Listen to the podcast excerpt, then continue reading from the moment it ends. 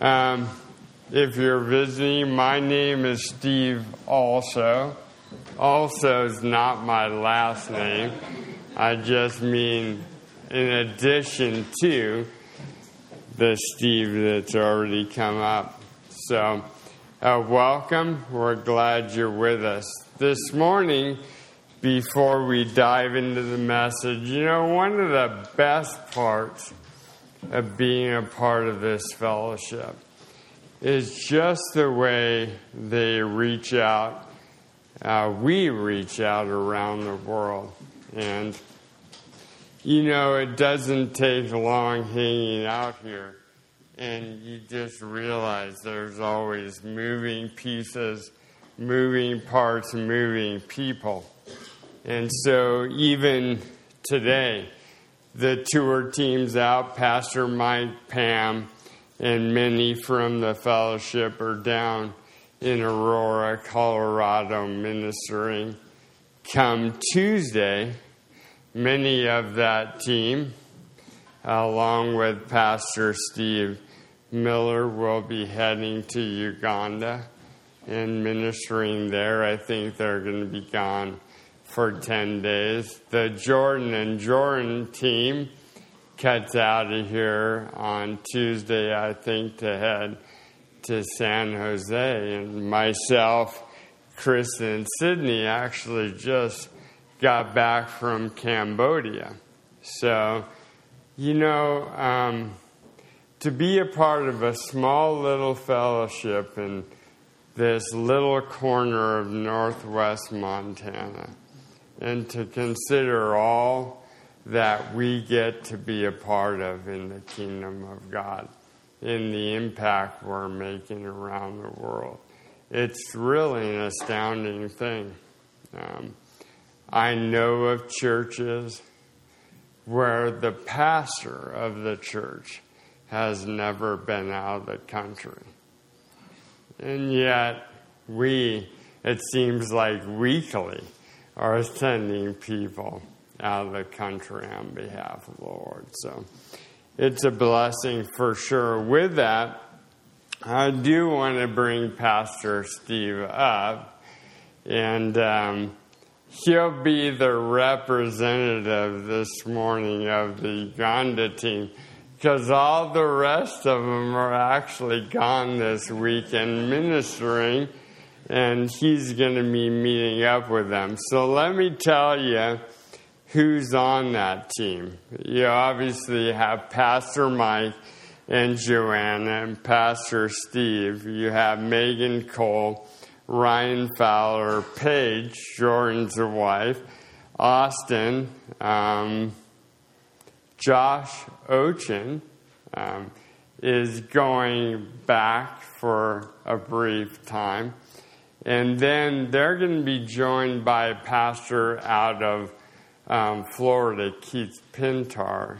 Um, and Pastor Mike and Keith are actually doing a crusade while they're in Uganda. So I think that's everybody. Did I miss anyone? Oh, so we're going to pray for that team. And as I said, embodied in this man right here are all those people. So I don't know how he's standing still. Just with Pastor Mike with him. right? All right. I won't tell him you did that. Let's pray. Father, we do just come before you humbly and thank you that you use the likes of us to spread your good news around the world. And you give us the honor, the privilege, the opportunity to be tools in your hands and to consider that you don't leave us even just many times in our home cities, but you give us opportunity to go outside of our home cities, to go outside of our states, to go outside of our countries, to reach out to those who need to hear of you. And so, as Pastor Mike, Pastor Steve, and the whole team prepare to head out on Tuesday to Uganda, we pray, Lord, that you would first prepare their hearts and their minds and their bodies for that trip. That you prepare the hearts and minds of those that they'll minister to, that you would go before them in power, and that, Lord, you would use them mightily in their time on the ground. And Lord, even as they're there, you would let them see you in all that they're a part of. And may they glorify you. Go before them, strengthen them, and bring them back to us safely, we pray in Jesus' name. And everybody said, Amen. Amen. Amen. So be praying for them as they head out. And I think they leave on the 16th and get back on the 24th. So. All right, if you have your Bibles with you, and you should, because we are at church and we do study the Bible, um, open it up to Hebrews chapter 5. If you don't have a Bible, in the pew in front of you, or in your case, in the pew behind you, there are some Bibles. Open up to Hebrews chapter 5. We're going to continue on from there. Um, as you turn there, as I mentioned, Krista, Sydney, and myself just got back from Cambodia. Ashley traveled over with us, but we left her there on purpose. She's there to serve with Brittany who had gone over about a week before. And they're going to be seeing, overseeing our intern team. I wish I could stand up here all morning and just share with you about the trip, but for me, just an incredible opportunity to go back. It was four and a half years for me since I had been there after being a part of the initial teams that got the ministry up and operating. So it was incredible to see what the Lord has done. We got into four of the villages that we minister in, of the seven. Some of those villages didn't even have church buildings. Um, one of those villages wasn't a village we were ministering in the last time I was there. So to go back, see the church buildings, meet the pastors again, see the kids um, that come five days a week, four days a week, and receive ministry was just incredible to scout out new territories, to experience Cambodian traffic on a holiday weekend. Everybody should have that experience. What should have taken two hours and 45 minutes took just short of seven hours in a van because on holidays everybody leaves the main city of Phnom Penh and goes to their villages. Of course, we planned our trip right in the middle of that and needed to go out to those villages. And so that was interesting. Two lane road turned into a four lane road three lanes going one way out of the city one lane going down the what we would call the shoulder of the road for those few people that were heading the other way. So you got to know the people in the cars next to you, waving each other, smiling, seeing what they were eating for lunch. So it was an incredible trip. And uh, certainly one that I believe was needed, but also just um, impactful for them, as, but more so for us. So, anyway, Hebrews chapter 5, let's pray. Father, thank you for this morning. Thank you for your word. Thank you, Lord, for all that you let us be a part of. And Lord, even as we would consider the text this morning,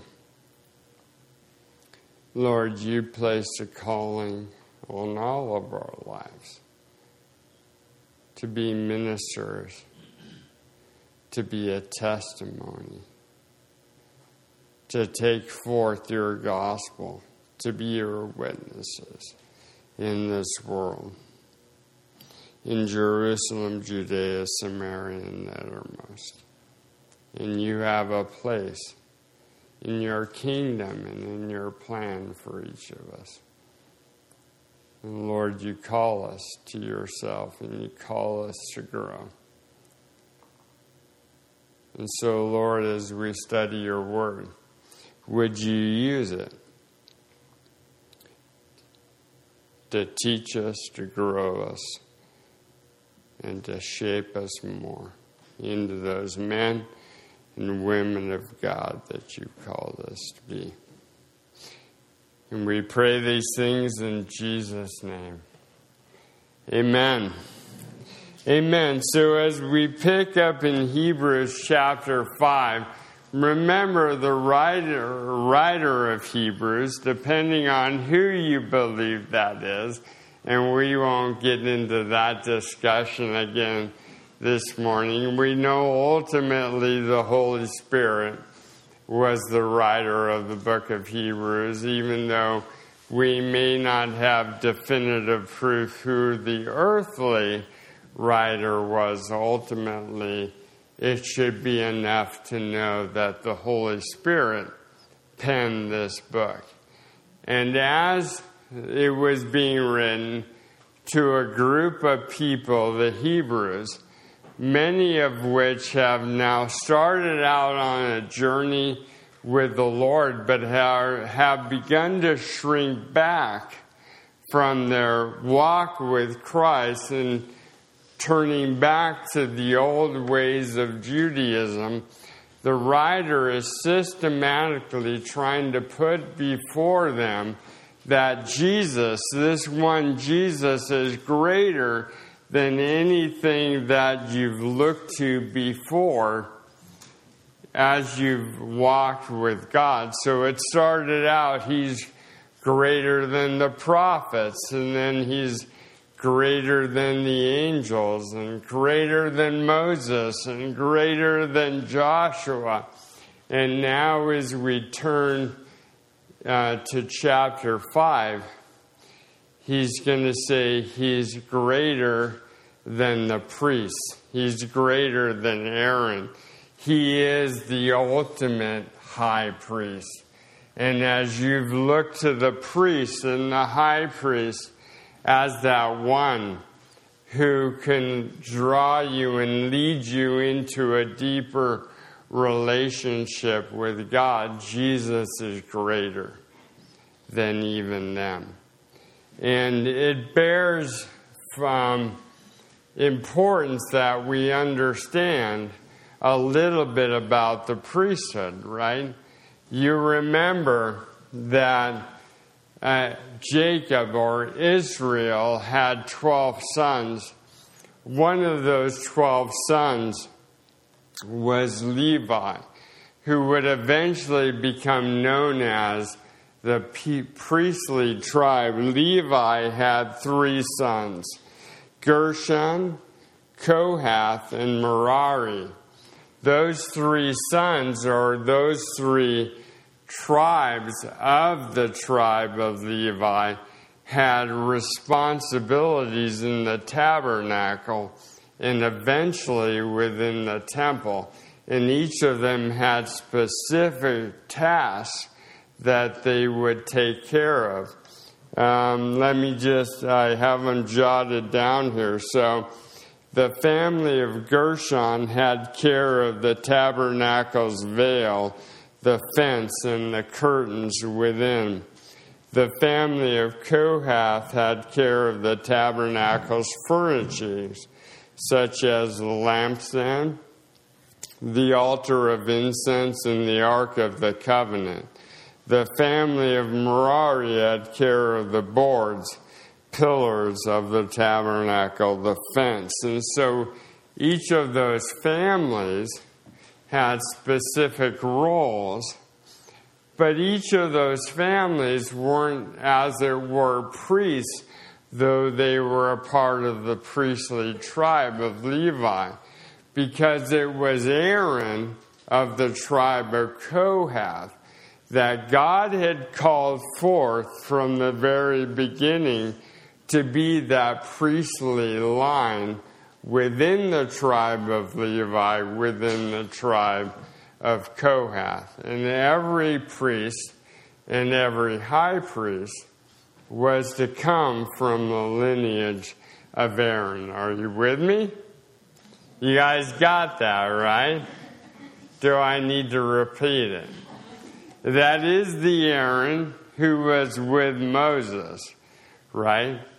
And so, as we consider the priesthood, just know that ultimately it's God who determined who the priests were. It's God who called forth Aaron, and then it was the sons of Aaron. So, as we begin to read, it wasn't up to man who the priests would be. It wasn't up to man who the high priest would be. Ultimately, through God's sovereignty, he himself selected from the foundations of the world, as it were, who the priest would be.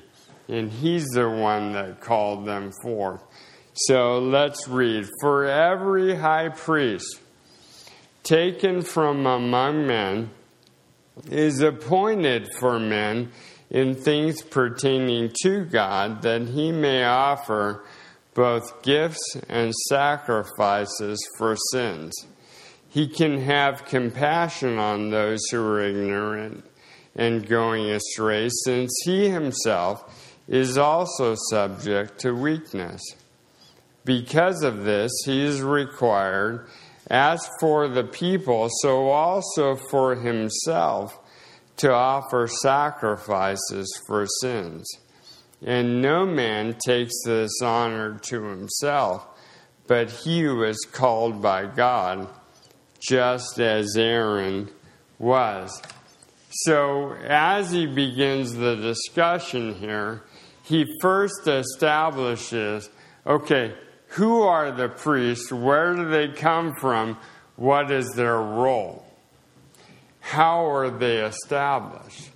Because what he wants to do is make a comparison then between the priests and between Christ or Jesus. And so he says, first off, these priests, what are their role? Let me give you their role in short. The priest's role was to represent God to the people and people to God. Does that make sense? The priest's role, role was to represent God to the people. The priest was appointed from among men, not from angels, but from among men of like nature of man for men, and then it says, in things pertaining to God. It was the priest's role to represent the things of God to the people. but also to bring the cares and concerns of the people to God. So we read that in the opening verses. Every high priest taken from among men is appointed for men in things pertaining to God, representing God to the people, and also that he may offer both gifts and sacrifices, bless you, for sins, representing the people to God. Now, there's two types of offerings, as it were, that the priests would bring. They would bring forth just offerings before God, and then they would bring forth sin offerings for God as well. You have to understand one of the most bloody places on the face of the earth was the temple of God. Blood flowed all the time in the temple. And it was people bringing forth their wave offerings, their thanks offerings, the offerings at the harvest for God's blessings upon them. And those were offered up before the Lord on the altar. And those were just thank offerings before God. And then there were those offerings of atonement for sin.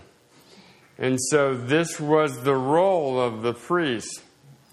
And then the role of the high priest was once a year to go behind the veil into the Holy of Holies and offer up the atoning sacrifice, first for himself, that he would be cleansed, and then for the people, that their sins would be covered over. And so that happened once a year on the Day of Atonement. And it says here that the high priest himself could have compassion on those that were ignorant and going astray, since he himself is also subject to weakness. This is why it was important that the priest be a man or of the same nature of those that he was representing. Because if he was going to go in and represent the people to God, he himself had to, in essence, be of that same nature and experience the same as them. And so the heart of the priest would be one of compassion because as he came before God on behalf of people who were ignorant of the things of God or wandering off the path, he himself could come and understand and have compassion because he was of like nature. He knew himself and he knew that he himself could be drawn away and stumble and fall as well. And so it's interesting when you consider that that's tied to compassion. One of the greatest tools we can have as individuals when we're dealing with people like ourselves who fall short is that realization that we ourselves fall short. Uh, it changes and frames the whole conversation. I've talked to I talk to people all the time who would ask me, "How do you handle difficult times, difficult conversations? How do I talk to this person who's hurt me or offended me or in some way has fallen into sin. And one of the first things I tell them is before you ever have, have the conversation, remind yourself of who you are. Remind yourself of how it is you yourself have fallen, maybe in similar ways. Because as you remind yourself of your nature, that immediately puts your heart into that position of compassion and humility and reframes the whole conversation. How can you be judgmental of another person when you yourself have done the exact same thing before, right? And it reframes how you deal with people when you remind yourself that you, like them, are of similar nature. And so the high priest's role was to represent God to the people and the people to God, but to continue to remind himself that he was of the same nature as they were, so that he would be compassionate in his ministry.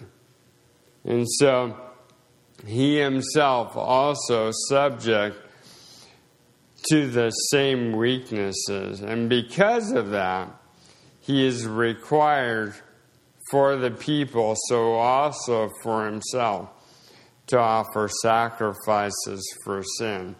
And then he says this the writer says, And no man takes this honor to himself but he who is called by God.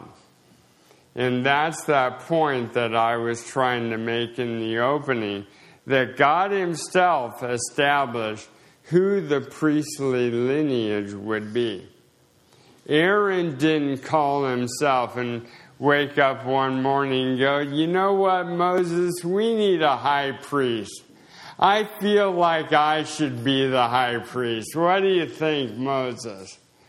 It was God that appointed Aaron as the high priest. It was God that selected the family of Aaron from the tribe of Kohath, from the tribe of Levi, to be that priestly family, that priestly lineage. And it was his son that would follow in his footsteps and his sons son, and his son's sons, and his son's son. No one ever called themselves, and we do have instances where people try to call themselves, and God always dealt with that harshly. You can check out Korah and the rebellion of Korah and you will quickly begin to understand that Korah tried to usurp the position of Aaron, and God slapped him down. Or you have Saul, King Saul, who tried to fill the role of the priest, and God shut him down. And so we have other instances as well where we see man trying to rise up and establish himself in the posi- position of high priest.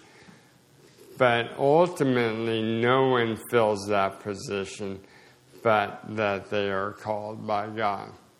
Now, you might be sitting here wondering or saying, what does that have to do with me? First off, I'm not of the tribe of Levi, of the tribe of Kohath, and Aaron's not my great, great, great, great, great, great, great, great, fill in the blank how many greats, grandfather.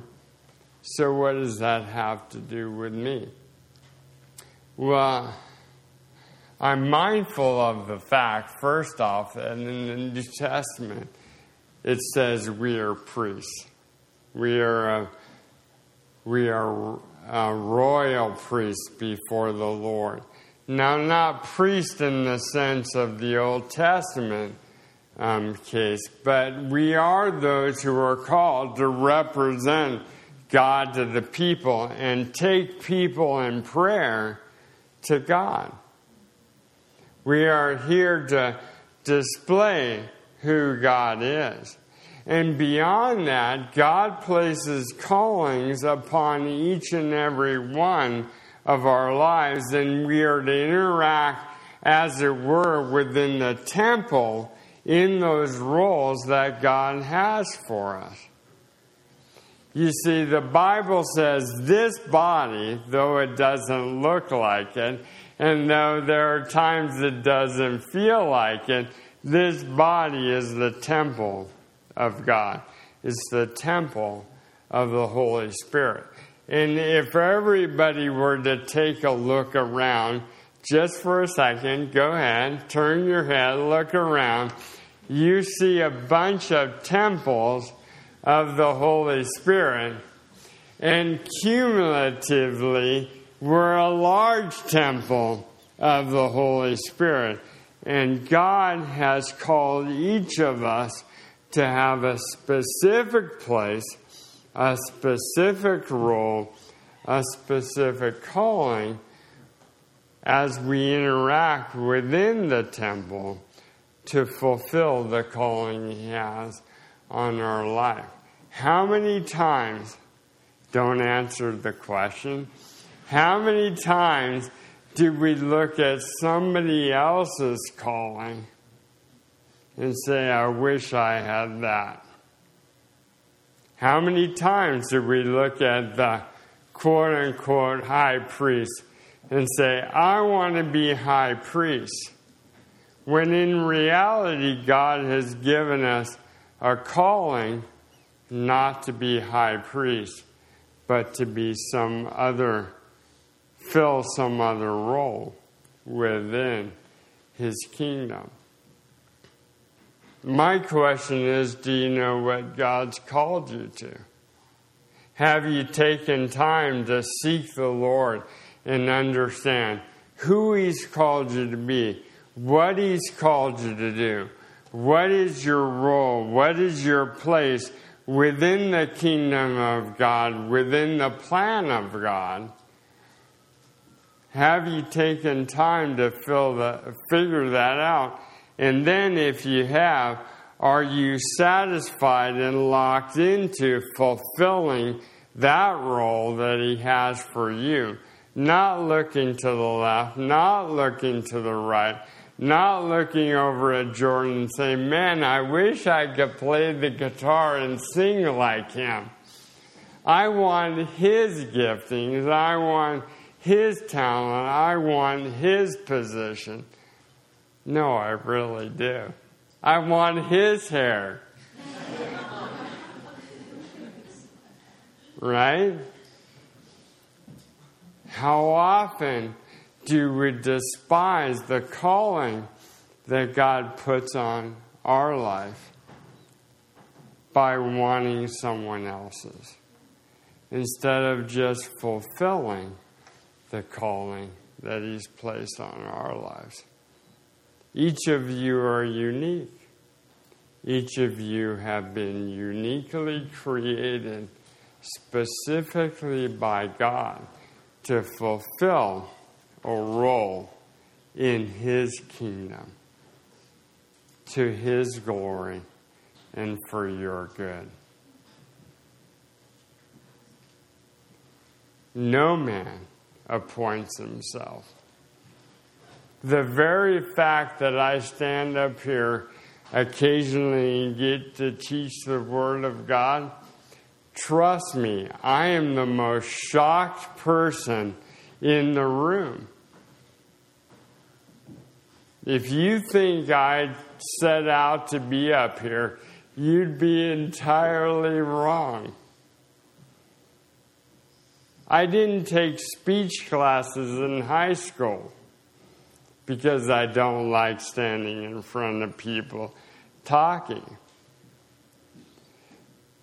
But God has a calling on my life, a place in His kingdom that puts me in this position on occasion to have the blessing to share His word if I set out to get into, into this position, it wouldn't be of God. But it's God who does the calling, it's God who does the establishing. And so no man set out to call himself as it were, here in the book of Hebrews to be high priest. That was established by God. But for us today, what does that mean to us? He has a calling for us as well. Do we know it? Are we fulfilling it? And more importantly, are we satisfied with filling the role that God has for us? It's important that we know it. It's also equally important that we fulfill it. I often ask myself, who's the most selfish person on the face of the earth? I've come to be convinced it's the person who knows God and knows what the giftings of God are in their life, but chooses to not use it on behalf of God. Right? It's the it's football season, right? By the way, the Patriots play today at six. You all can root for them. Um, actually, six twenty kickoff. Not that I'm counting. It's the wide receiver who takes off running at full speed on a fly pattern, beats the defensive back, quarterback steps back, he throws the pass, perfect spiral, 60 yards downfield. And while running full speed straight ahead, the wide receiver is able to look back over his shoulder while running forward at full speed. Watch that football come into his hand, catch it, and, and go into the end zone. And then, after spiking the football and doing some inane dance in the end zone, starts doing this. And I watch that and I go, What part in that did you have? God created you to be able to run that fast. God created you with the capacity to run that fast and look backward without tripping over your own feet. God created you with the hand eye coordination to catch that football. And no, by the way, God created the quarterback that could throw the football that far and be that accurate what part did you have in that? You should best just fall on your face in the end zone, raise your hands to heaven, and give praise to God that you have that ability. Yet, how often, as Christians, gifted by God, do we use the gifts of God to further our agenda and not God's. All the while, the giftings and the calling were of God from the very beginning. Oh, may it never be so with us. Amen? And then he gets into the comparison. So also, or in like manner, Christ did not glorify himself to become high priest, but it was he who said to him, You are my son, today I have begotten you. As he also says in another place, You are a priest forever, according to the order of Melchizedek. So the Jewish mindset would have been who is Jesus that you would call him high priest? Jesus isn't of the lineage of Aaron. He's not even of the tribe of Kohath or the tribe of Levi. He's of the tribe of Judah. He's not even of the priestly tribe. What right do you have to call him the ultimate high priest? Capital H, capital P. Um, because he doesn't fit within the structure, as it were, that we were given by God. So the objection of the Jewish mindset would have been okay, Jesus is a great guy. He's done maybe some great things, but he can't possibly fill the role of high priest in a person's life because he doesn't fit within the structure. The writer of Hebrews, understanding that, sets out to undermine it and to establish that Jesus can and is ultimately the high priest. And the way he does that is this first and foremost, he says, it wasn't Jesus that called himself to be high priest. In fact, it was God the Father himself that established Jesus as the high priest. And he says, for instance, when he says, You are my son, today I have begotten you. Jesus was always to be the high priest, but as at his resurrection, he stepped in to that role of being our high priest. Now, the Jew might say, What right does he have? Well, first and foremost, here's his first right it was the Father who called him to the position. And before you object to that, let's make sure you understand it's the Father who established the priesthood to begin with.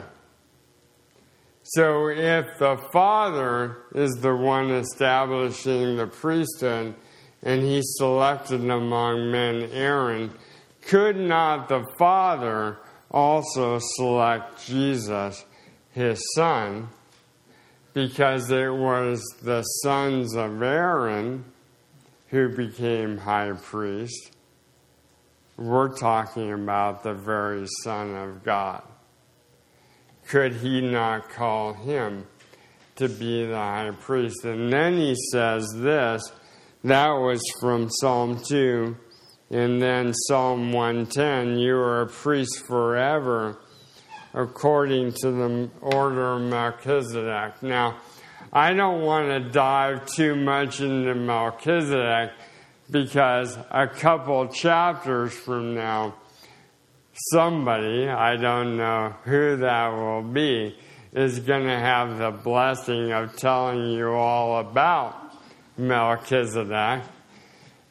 So I won't dive into that except to say this Melchizedek, king of Salem, priest of the Most High God, came and received tithes and offerings from Abraham. Pause. Did Abraham come before or after Levi? Not a trick question. Huh? Before, right? So, this one Melchizedek, who predates the priestly tribe of Levi, who was himself described as a king and a priest of the Most High God, who Abraham gave tithes and offerings to, predated the actual priestly tribe of Levi. And it is of that order, God says, that Christ came. Melchizedek was a priest forever. Jesus, he was a type, as it were, a typology of Christ, Christ being our priest forever. So not only is Jesus greater because he's the Son of God, not only is Jesus greater than the high priest because he was called of God. He's greater than the high priest because no son of Aaron ever lived forever. And therefore, their priestly reigns would come to an end. But Jesus is of the, of the same nature, as it were, his priestly reign of Melchizedek. He's of the order of Melchizedek. And so, therefore, we see in the same manner that the earthly priests Uh, were established in their positions, so also is Christ established. But his priestly reign is forever who, meaning Jesus, verse 7, in the days of his flesh, when he had offered up prayers and supplications with vehement cries in tears to him who was able to save him from death, and was heard because of his godly fear. Though he was a son, yet he learned obedience by the things he suffered. And having been perfected, he became the author of eternal salvation to all who obey him, called by God as high priest according to the order of Melchizedek, of whom we have much to say and hard to explain, since you have become dull of hearing. So, verses 5 through 10 are a mouthful, right? We could spend hours upon hours just dissecting those verses alone. But as we pick up in verse 7, the writer draws us back to the scene of Jesus in the Garden of Gethsemane, who, in the days of his flesh, in that garden offered up prayers and supplications, vehement cries and tears to him who was able to save him from death. And you remember that scene, right? Jesus in the garden crying out to the Father, the weight of the sin of the world being pressed down upon him and he's crying out to the Father, If there be any other way, Father, let this cup pass from me. And then he utters the words, Not my will, but your will, Father, be done. And it was in that time when he was crying out, as it says here, to the Father that he was crying out to the one who was able to save him from death. Now, I don't believe Jesus was trying to get out of the act of dying. He knew that was his mission from the beginning to come and to die for the sins of the world. So it wasn't the saving from physical death that Jesus was concerned with. It was the save, the saving from the separation that dying in sin brings, the spiritual death, as it were, that he was crying out to the Father. Remember, it's sin that separates us from the Father. It's our sin that separates us from the Father. It was our sin that was placed upon the sinless one. And Jesus was experiencing that separation, as it were, that could come, and experiencing for the first time the actual ramifications of sin in life personally. Intellectually, as it were, Jesus could assent to the fact that sin brought separation. But now, as a man, he senses that separation. And he's crying out to the Father if there be any other way, let this cup pass from me. The, the victory over death is found in his words, not my will, but your will be done.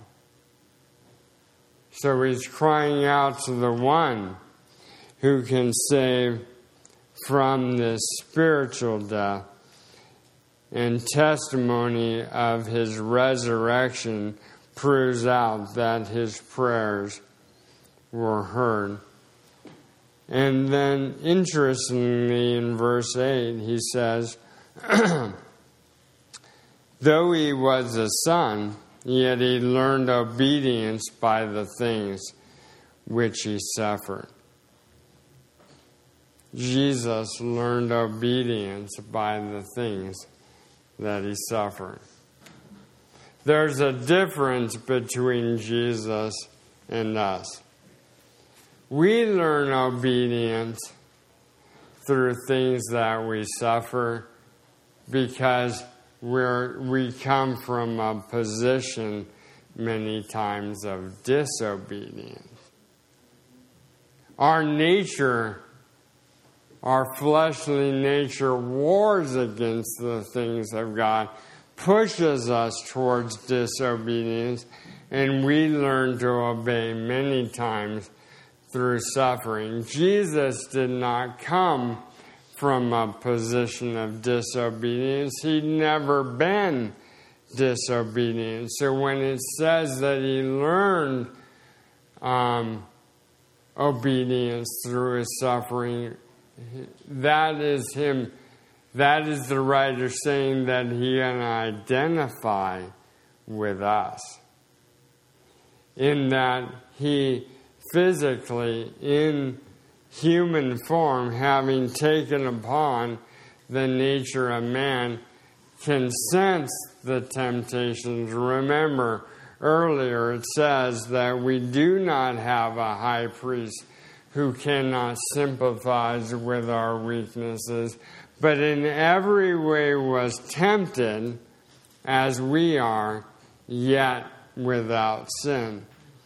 In his body, within his body, within his humanity, Jesus was tempted in every way that we are.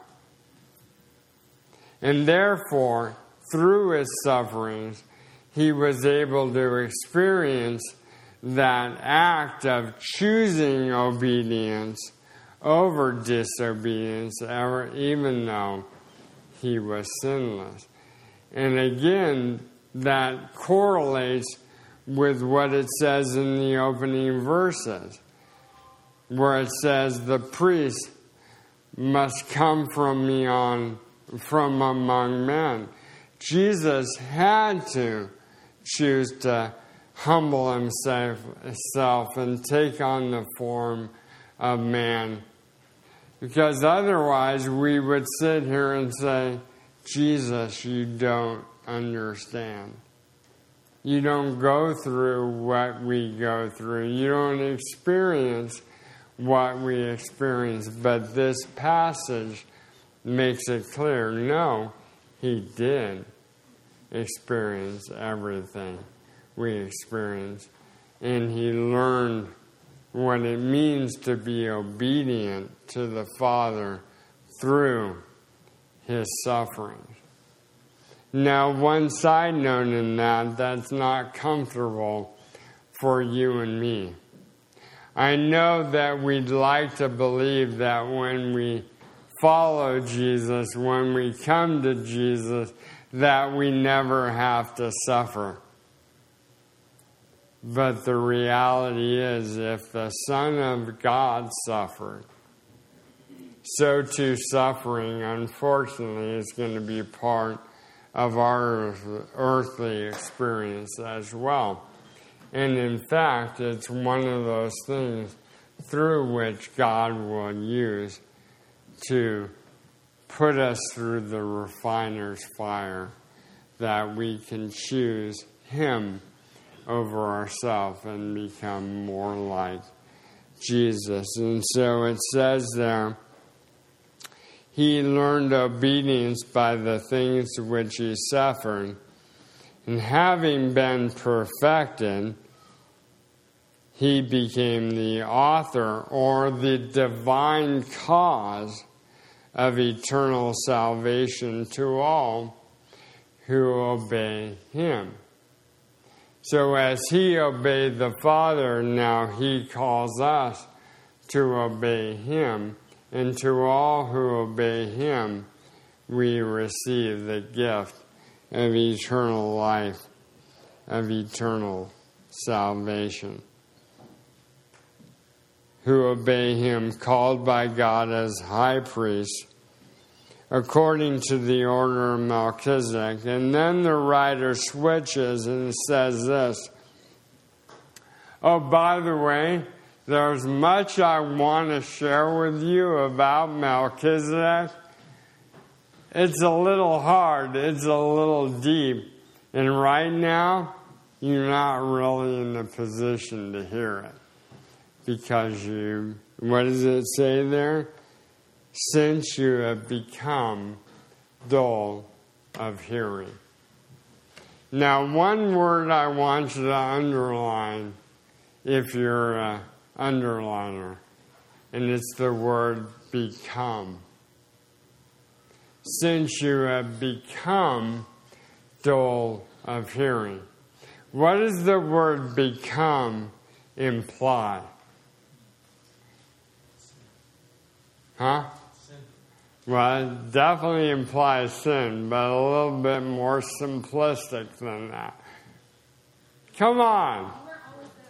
They weren't always that way. If you become something, it means you weren't that before. Good job, Kendra. You get a star today. So these were people that at one point the writer would have said, hey, let's talk about Melchizedek because you're ready to receive it. But something happened. Sin happened. Drifting happened. Getting off the path happened. And they became dull of hearing. Such that now they're in a state where it's like, we got some work to do before you're ready for the deeper things of God. Look where he goes.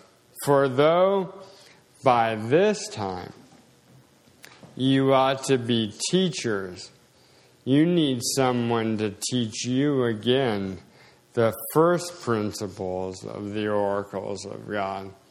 And you have come to need milk and not solid food. For everyone who partakes only of milk is unskilled in the word of righteousness, for he is a babe. But solid food belongs to those who are of full age, that is, those who by reason of use have their senses exercised to discern both good and evil. So, as he's writing, he's writing to a group of people. And he's talking about the deep things of God, and he wants to go deeper with them. But he's like, you guys aren't ready for it. Because through turning back to the old ways, through sin, through getting your eyes off of Jesus, through choosing yourself over the things of God, perhaps trying to move into areas that God wouldn't have you move into, rather than being satisfied with fulfilling the role God has for you, you are now in this place of being dull of hearing. And you are once again reverting back to being babes in Christ. Where once you had taken a milk and then moved to porridge and then moved to soft foods and eventually were gnawing on T-bone steaks, you're now back to you can only take milk. When you should be in a position to be disciplers, looking and instructing and leading other people, you yourselves now are back in a position where you need to be the one disciple. And as a result of that, it says here everyone who partakes only of milk is unskilled in the word of righteousness, for he is a babe. Ultimately, these people drifted, as I read it, from the truth of the Word of God. As you sit here this morning, I'd ask you to evaluate where you're at with the Lord. When I think of this word dull, I think of gray. Right? It's just kind of, eh. It's kind of like, oh, well. It's kind of like Eeyore, you know? Thanks for noticing me. It's kind of that life where you meander around and there's no real excitement. You hear the Word of God, but it doesn't really burn within you. You look around you, and life just seems ho hum. It seems drab. It seems dreary. It's Montana in the middle of winter if you can't ski. That's me. It's like, what's the use? These gray skies and the snow that's falling from the sky. What's the point? And maybe that describes your life. You profess Christ, but if you had to honestly describe your life today, you'd describe it as dull, drab, gray, Eeyore. I put before you that perhaps you've drifted from the Word of God the word of righteousness. You become dull of hearing. It's not that you can't hear, it's that you're not listening. There's a difference, right? Those of us guys that are married in the room, we know the difference because every single one of us has probably heard our wife say, You're not listening to me. It's not that you didn't hear her, it's that it didn't sink into your heart and take action within you. And if the rest of you think you're getting off scot free or not because all of you have been kids and you've surely heard your parents say that. You're not listening to me. It's not that you didn't hear them, you just didn't take to heart what it is they were saying. It's not even this morning you don't hear the Word of God. The question is, are are, are you listening to the Word of God? I almost brought my two passports this morning, but I didn't. And the point was going to be this I have two passports.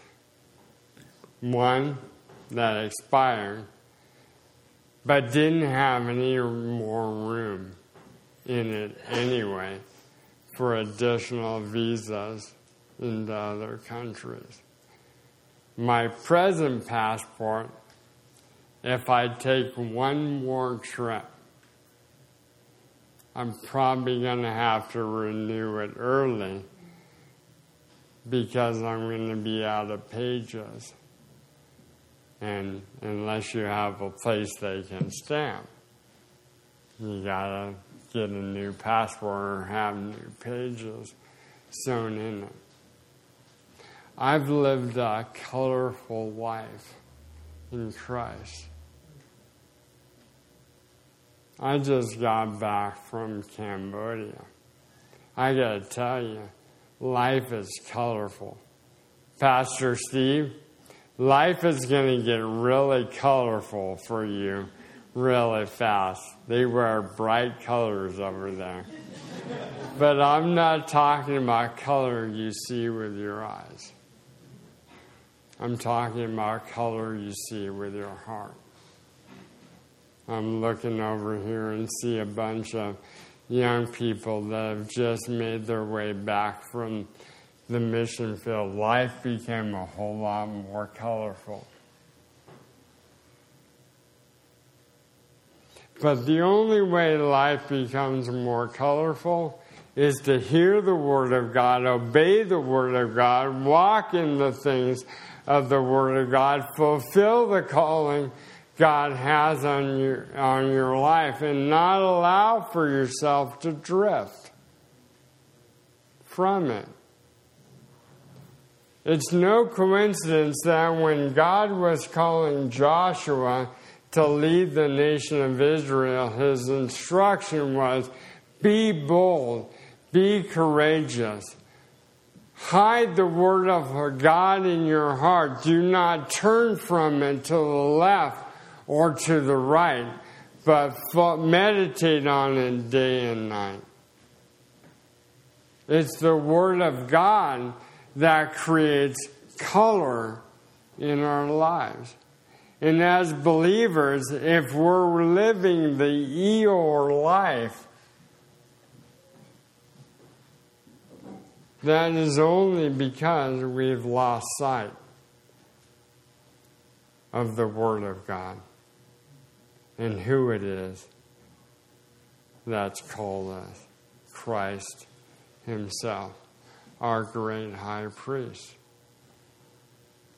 And so the instruction of the writer here would be turned back to the word of righteousness because solid food belongs to those who are mature. I have a grandson that's one year old. I have two more grandkids on the way. But one of the exciting times of being a parent, and I've got to go through this time four times myself, is to watch the child go from milk to porridge to solid foods and then be sitting at the table and have them be going, oh, oh, and everybody's jumping up trying to pat them on the back because the solid food's getting stuck in their throat. but there's something wrong